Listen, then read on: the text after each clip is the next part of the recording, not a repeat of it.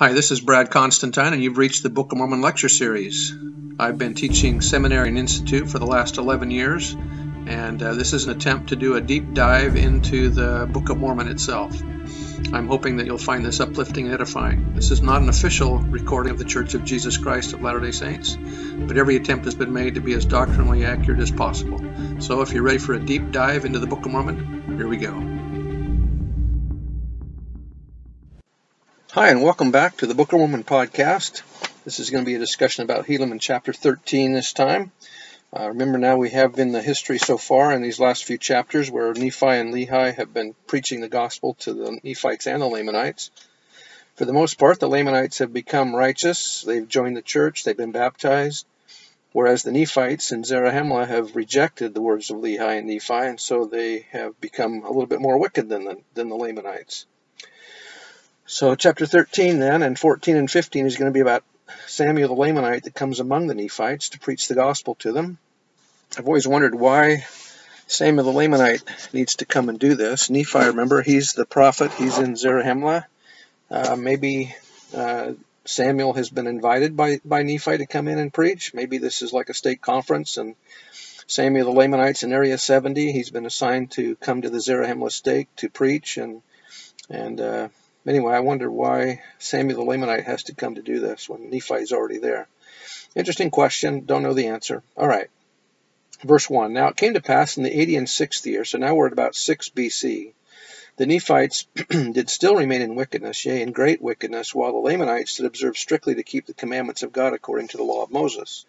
And it came to pass in this year there was one Samuel, a Lamanite, came into the land of Zarahemla, and began to preach unto the people. And it came to pass that he did preach many days repentance unto the people, and they did cast him out, and he was about to return to his own land.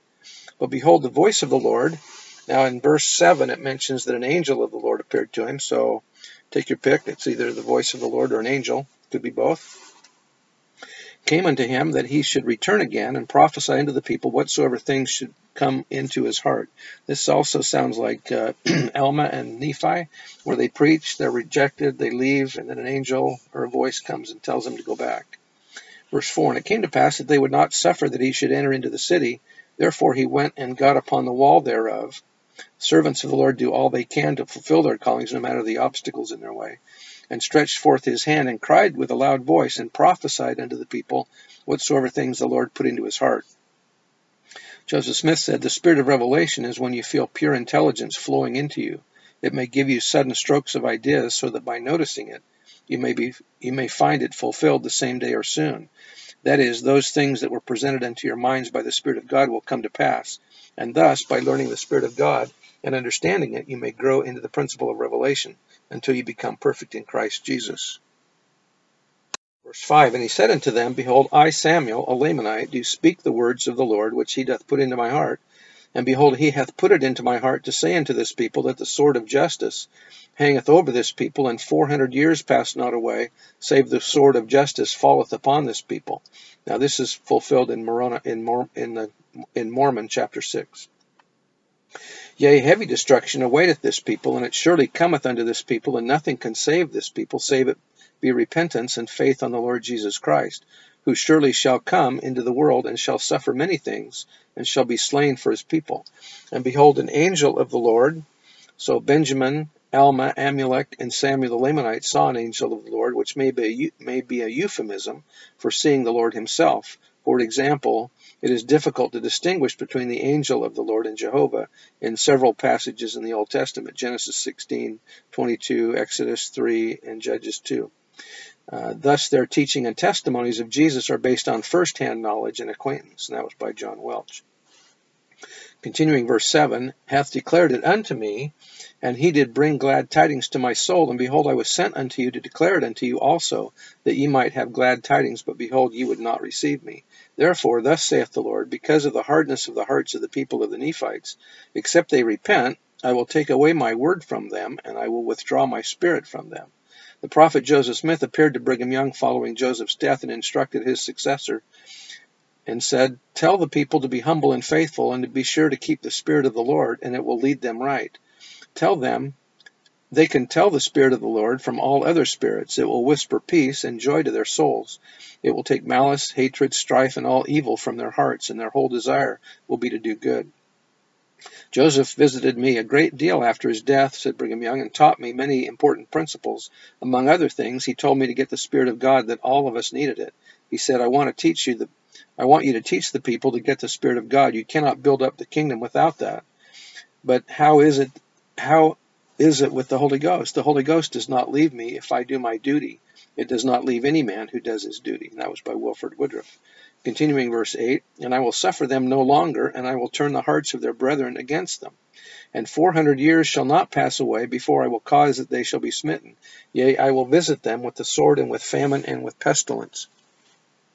Yea, I will visit them in my fierce anger, and there shall be those of the fourth generation who shall live of your enemies to behold your utter destruction. And this shall surely come, except ye repent, saith the Lord.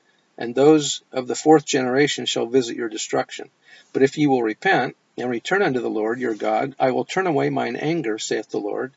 Yea, thus saith the Lord, Blessed are they who will repent, and turn unto me, but woe unto him that repenteth not. Yea, woe unto this great city of Zarahemla, for behold, it is because of those who are righteous that it is saved. Yea, woe unto this great city, for I perceive, saith the Lord, that there are many, yea, even the more part of this great city, that will harden their hearts against me, saith the Lord. But blessed are they who will repent, for them will I spare. But behold, if it were not for the righteous who are in this great city, speaking like of uh, Nephi, Lehi, and those that followed him, I would cause that fire should come down out of heaven and destroy it. It was destroyed by fire at the crucifixion of Christ, as we read in uh, 3 Nephi chapter 8 and, and 3 Nephi chapter 9. But behold, it is for the righteous' sake that it is spared. Richard L. Evans said, I do not know what degree of repentance would be required of us to avert some of the things that might be imminent or at least remote possibilities. You recall Abraham's bargaining concerning the destruction of Sodom, how he pleaded that the city would be spared if there were 50 righteous souls, then 45, and so on down to 10. I doubt that we shall realize terms as favorable as Abraham was able to secure for Sodom. Apparently he was an astute bargainer, but the ten weren't found and Sodom was, wasn't saved. I don't know that ten of a city would be enough to save us today, but I am sure that the degree of our repentance will be taken into consideration. And I earnestly hope and pray that we may give full repentance and others with us to the end that our Father in heaven, in his mercy and in his patience and in his love for his children, which he has declared, and in whose immortality and eternal life he has stated his earnest interest, will revise his timetables, whatever they may be, according to the degree of our repentance. If he would agree to save a city for ten repentant souls, think what he would do for a whole nation or people who repented. Continuing verse 14, But behold, the time cometh, saith the Lord, that when ye shall cast out the righteous from among you, then shall ye be ripe for destruction. Yea, woe, and, woe be unto this great city, because of the wickedness and abominations which are in her. There are no private sins. All sin has the effect of weakening the fabric of society. Because of this, it is inevitable that the righteous will suffer because of the transgressions of others. Nevertheless, the Lord goes to great lengths to protect and spare the righteous. The present verses undoubtedly recall to the reader's mind the account of Abraham bartering with, this, with the Lord over Sodom. Uh, then he says, uh, and to each the Lord consented. He would he would spare the city if there were only ten righteous people within it. As sin, be it public or private, weakens the fabric of society, so all that is wholesome and good reaches out to bless and even preserve it. That was by Millet McConkie. Verse 15, Yea, and woe be unto the city of Gideon for the wickedness and abominations which are in her. Following the crucifixion of Christ, he names many cities that had been destroyed. The city of Gideon was not one of those cities mentioned, so maybe they repented. Yea, and woe be unto all the cities which are in the land round about, which are possessed by the Nephites, because of the wickedness and abominations which are in them. And behold, a curse shall come upon the land, saith the Lord of hosts, because of the people's sake, who are upon the land, yea, because of their wickedness and their abominations. And it shall come to pass that the Lord, saith the Lord of hosts, yea, our great and true God, that whoso shall hide up treasures in the earth, shall find them again no more, because of the great curse of the land, save he be a righteous man, and shall hide it up unto the Lord. For I will, saith the Lord, that they shall hide up their treasures unto me. Hugh Nibley said, What is consecrated is that is then made sacred, withdrawn from the ordinary economy dedicated to a particular purpose and to that purpose only. It can never be recalled or used for any other purpose without being desecrated. A striking passage in Helaman brings this out while providing a powerful bit of evidence for the bona, fides of the Book of Mormon. Bona fides, sorry. Samuel the Lamanite tells the people that their riches will be cursed because they have set their hearts upon them, and that when they flee before their enemies and bury their treasures, if they bury them not unto the Lord, they will become slippery and can never be found again. In the copper scroll of the Dead Sea Scrolls, we learn that when the Jews fled from Jerusalem before their enemies, they also buried their treasures, and they also buried them up unto the Lord, so that they could never again be used in profane negotiations. All such buried treasures had to be used for the temple and nothing else. It would be hard to find a more convincing parallel. It is a reminder that when I consecrate, I cannot be with it cannot be with with limitations or qualifications. Continuing verse 19. And cursed be they who hide not up their treasures unto me, for none hideth up their treasures unto me, save it be the righteous. And he that hideth not up his treasures unto me, like the golden plates or the brass plates and the Urim and Thummim and the Liahona, cursed is he, and also the treasure, and none shall redeem it because of the curse of the land. And the day shall come that they shall hide up their treasures, because they have set their hearts upon riches, and because they have set their hearts upon their riches, and will hide up their treasures when they flee before their enemies, because they will not hide them up unto me. Cursed be they, and also their treasures, and in that day they shall, shall they be smitten, saith the Lord. Behold ye, the people of this great city, and hearken unto my words, yea, hearken unto the words which the Lord saith. For behold, he saith that, he, that ye are cursed because of your riches, and also are your riches cursed because ye have set your hearts upon them, and have not hearkened unto the words of him who gave them unto you. In the Doctrine and Covenants, the Lord also said to the saints, Wherefore, meaning the church, thou shalt give heed unto all his words and commandments, which he shall give unto you as he receiveth them, walking in all holiness before me. For his word ye shall receive, as if from mine own mouth, in all patience and faith. Verse 22 Ye do not remember the Lord your God in the things with which he hath blessed you, but ye do always remember your riches, not to thank the Lord your God for them. Yea, your hearts are not drawn out unto the Lord, but they do swell with great pride unto boasting. We boast that we have gotten our riches because of our intelligence and industry, but they are a gift from God, and we should be good stewards of these assets the Lord has entrusted into our keeping for a while. And unto great swelling envying, strifes, malice, persecutions, and murders, and all manner of iniquities. For this cause hath the Lord God caused that a curse should come upon the land, and also upon your riches, and this because of your iniquities. Yea, woe unto this people, because of this time which has arrived, that ye do cast out the prophets, and do mock them, and cast stones at them, and do slay them, and do all manner of iniquity unto them, even as they did of old time. And now, when ye talk, ye say, If our days had been in the days of our fathers of old, we would not have slain the prophets, we would not have stoned them, and cast them out. Most people of the world are always a generation behind. Those of our day believe in the dead prophets, but not in the living ones. Behold, ye are worse than they, for as the Lord liveth, if a prophet come among you, and declareth unto you the word of the Lord, which testifieth of your sins and iniquities, prophets always tell the truth, they always tell us what we need to hear. Ye are angry with him, and cast him out, and seek all manner of ways to destroy him. Yea, ye will say that he is a false prophet, that he is a sinner, and of the devil, because he testifieth that your deeds are that your deeds are evil. But behold, if a man shall come among you, and shall say, Do this, and there is no iniquity, do that, and ye shall not suffer, yea, he will say, Walk after the pride of your own hearts, yea, walk after the pride of your eyes, and do whatsoever your heart desireth. And if a man shall come among you, and say this, ye will receive him, and say that he is a prophet. Yea, ye will lift him up, and ye will give unto him of your substance. Yea, uh, ye will give unto him of your gold and of your silver, and ye will clothe him with costly apparel. And because he speaketh flattering words unto you, and he hath and he saith that all is well, then ye will not find fault with him. Elder Oaks said, Church leaders need consideration since the responsibilities of church leadership include the correction of others. That function is not popular. As the Lamanite prophet Samuel taught, when a prophet comes among among us and speaks of our iniquities, we are very we are made angry. We call him a false prophet and cast him out. But if a man comes among us and speaks flattering words, we will not find fault with him. We will call him a prophet and reward him. I have given the following counsel to church members, those who have committed themselves by upraised hands to sustain their church leaders. Criticism is particularly objectionable when it is directed toward church authorities, general or local. Jude condemns those who speak evil of dignities. Evil speaking of the Lord's anointed is in a class by itself. It is one thing to depreciate a person who exercises corporate power or even government power. It is quite another thing to criticize or deprecate or depreciate a person for the performance of an office to which he or she has been called of God. It does not matter that the criticism is true. As George F. Richards, president of the Council of Twelve, said in a conference in April of, 18, of 1947, when we say anything bad about the leaders of the church, whether true or false, we tend to impair their influence and their usefulness and are thus working against the Lord and his cause. Lee said, You may not like what comes from the authority of the church. It may contradict your political views. It may contradict your social views.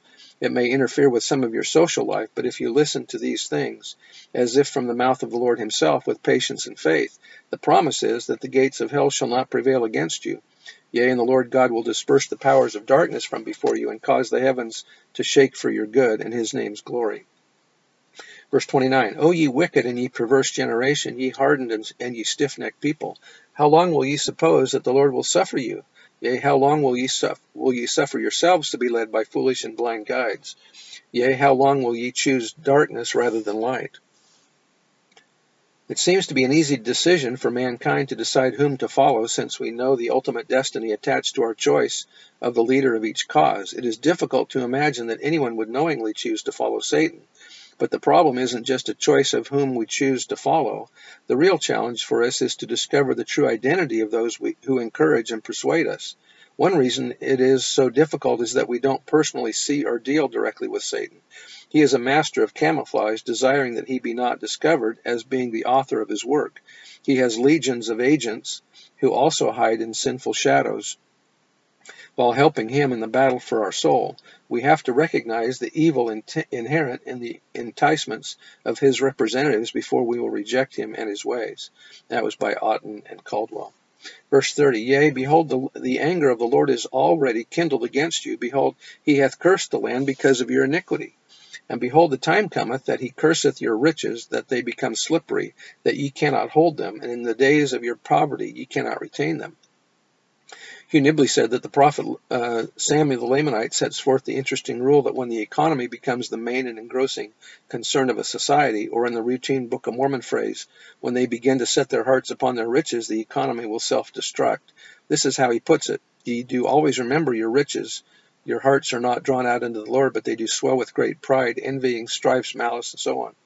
Note well the sequence of folly. First, we are well pleased with ourselves because of our wealth. Then comes the game of status and prestige, leading to competitive maneuvers, hatred, and dirty tricks, and finally the ultimate solution. Where wealth guarantees respectability, principles melt away as the criminal element rises to the top. Marion G. Romney said, Tithing is a debt which everyone owes to the Lord for his use of the things that the Lord has made and given to, to him to use. It is a debt just as literally as the grocery bill or light bill or any other duly incurred obligation. As a matter of fact, the Lord to whom one owes tithing is in a position of preferred creditor. If there is not enough to pay all creditors, he should be paid first.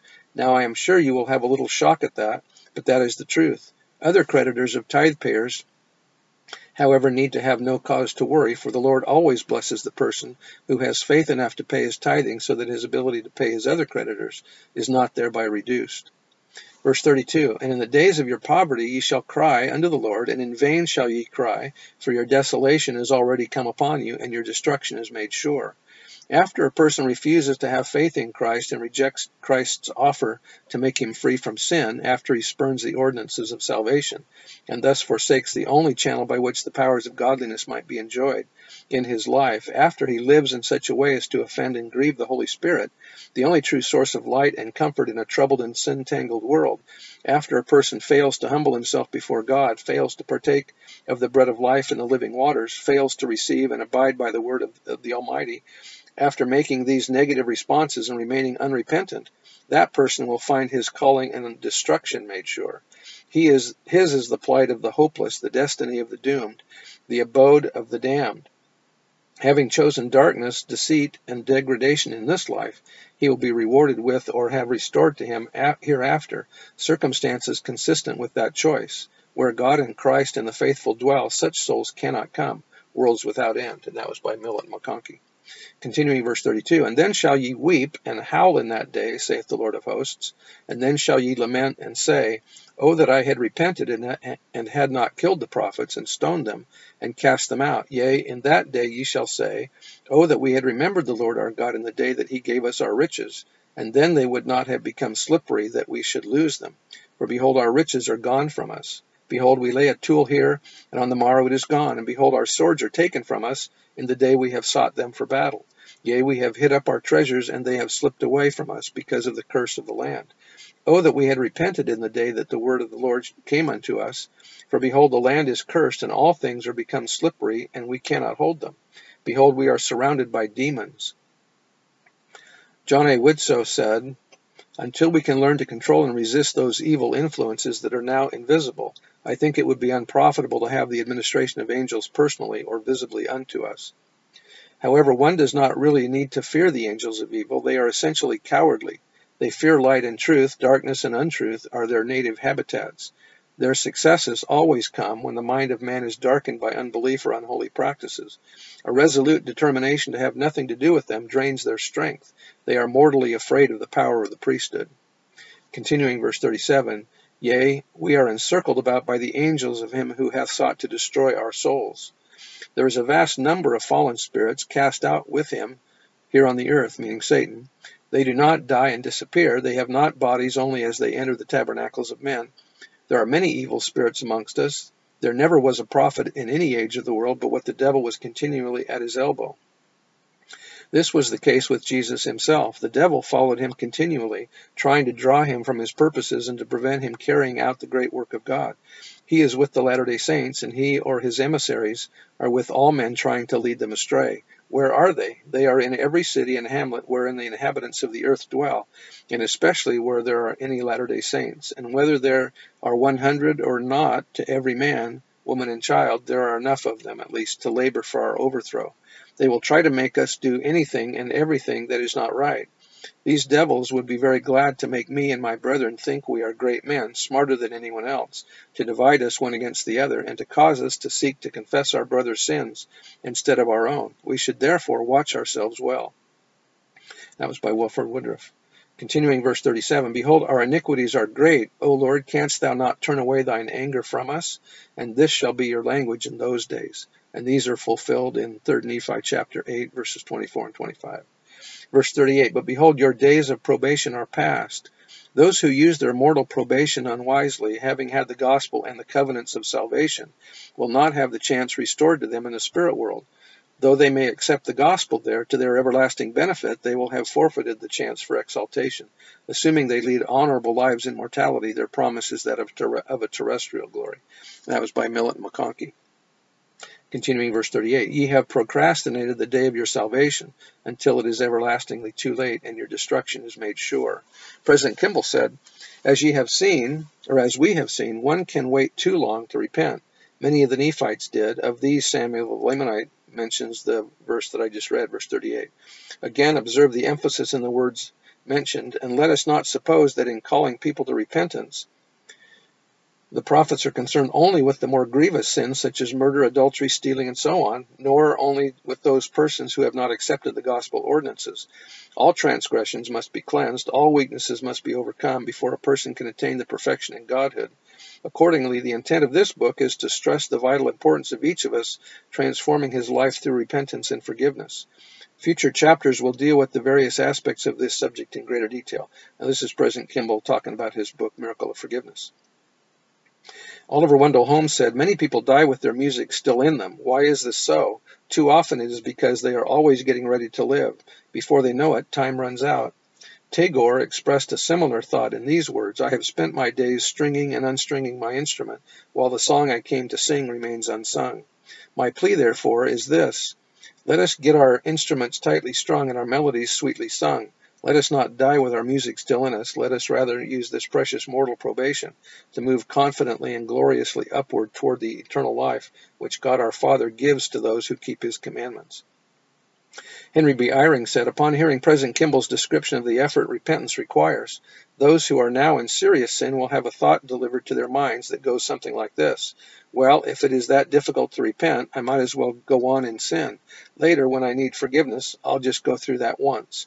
That is so unwise. Let me tell you why. First, people who postpone repentance may run out of time. And second, they will find more misery and more sin, not the happiness they hope but can't find. Remember the warning from Samuel the Lamanite mentioned again in verse 38. President Benson said, Some people intend to make a decision and then never get around to it. They intend to paint the barn, to fix the fence, to haul away that old machinery or remove that old shed, but the time of decision just never arrives. Some of us face a similar situation in our personal lives. We intend to pay a full tithing. We, begin, we begin to begin keeping the word of wisdom, to make our initial home teaching visits, or ministering visits now they're called, early in the month, however, without actual decision followed by implementation. The weeks and months go by and nothing is accomplished. We could drift into eternity on these kinds of good intentions. The Lord apparently sensed this weakness in his children, for he said, Wherefore, if ye believe me, ye will labor while it is called today. Richard L. Evans has said, It sometimes seems that we live as if we wonder when life is going to begin. It isn't always clear just what we are waiting for, but some of us sometimes persist in waiting so long that life slips by, finding us still waiting for something that has been going on all the time. This is the life in which the work of this life is to be done. Today is as much a part of eternity as any day a thousand years ago, or as will be any day a thousand years hence. This is it. Whether we are thrilled or disappointed, busy or bored, this is life, and it is passing. Continuing verse 38. Yea, for ye have sought all the days of your lives for that which ye could not obtain, and ye have sought for happiness in doing iniquity, which thing is contrary to the nature of that righteousness, which is our great and eternal head. Elder Maxwell said, Henry Fairlie has written perceptively in his book, The Seven Deadly Sins today, concerning how the lustful person will usually be found to have a terrible hollowness at the center of his life, and about the des desert he has made of himself and his life. Lust, wrote Fairlie, is not interested in its partners, but only in the gratification of its own craving. Lust dies at the next dawn, and when it returns in the evening to search where it may, it is with its own past erased. Those so drained by sensuality do in fact seek to compensate for their loneliness by sensations. However, in the arithmetic of appetite, anything multiplied by zero still totals zero. But the senseless search goes on, just as Samuel the Lamanite bemoaned, for ye have sought all the days of your lives for that which ye could not obtain, for happiness in doing iniquity. So it is with sexual immorality, finally caused the isolation of the individual from God, from others, and yes, even from oneself. So it is that the laughter of the world is merely loneliness, pathetically trying to reassure itself. Immorality is not the verification of one's existence. Instead, it is the shrinkings the shrinking of one's significance. Verse 39 O ye people of the land, that ye would hear my words, and I pray that the anger of the Lord be turned away from you, and that ye would repent and be saved. And this is uh, the words of Samuel the Lamanite. I bear testimony that these things are true, and that as we uh, hear these words, uh, that we ought to repent as well and, and do better in all that we do. I say that in the name of Jesus Christ. Amen. Talk to you later. Bye.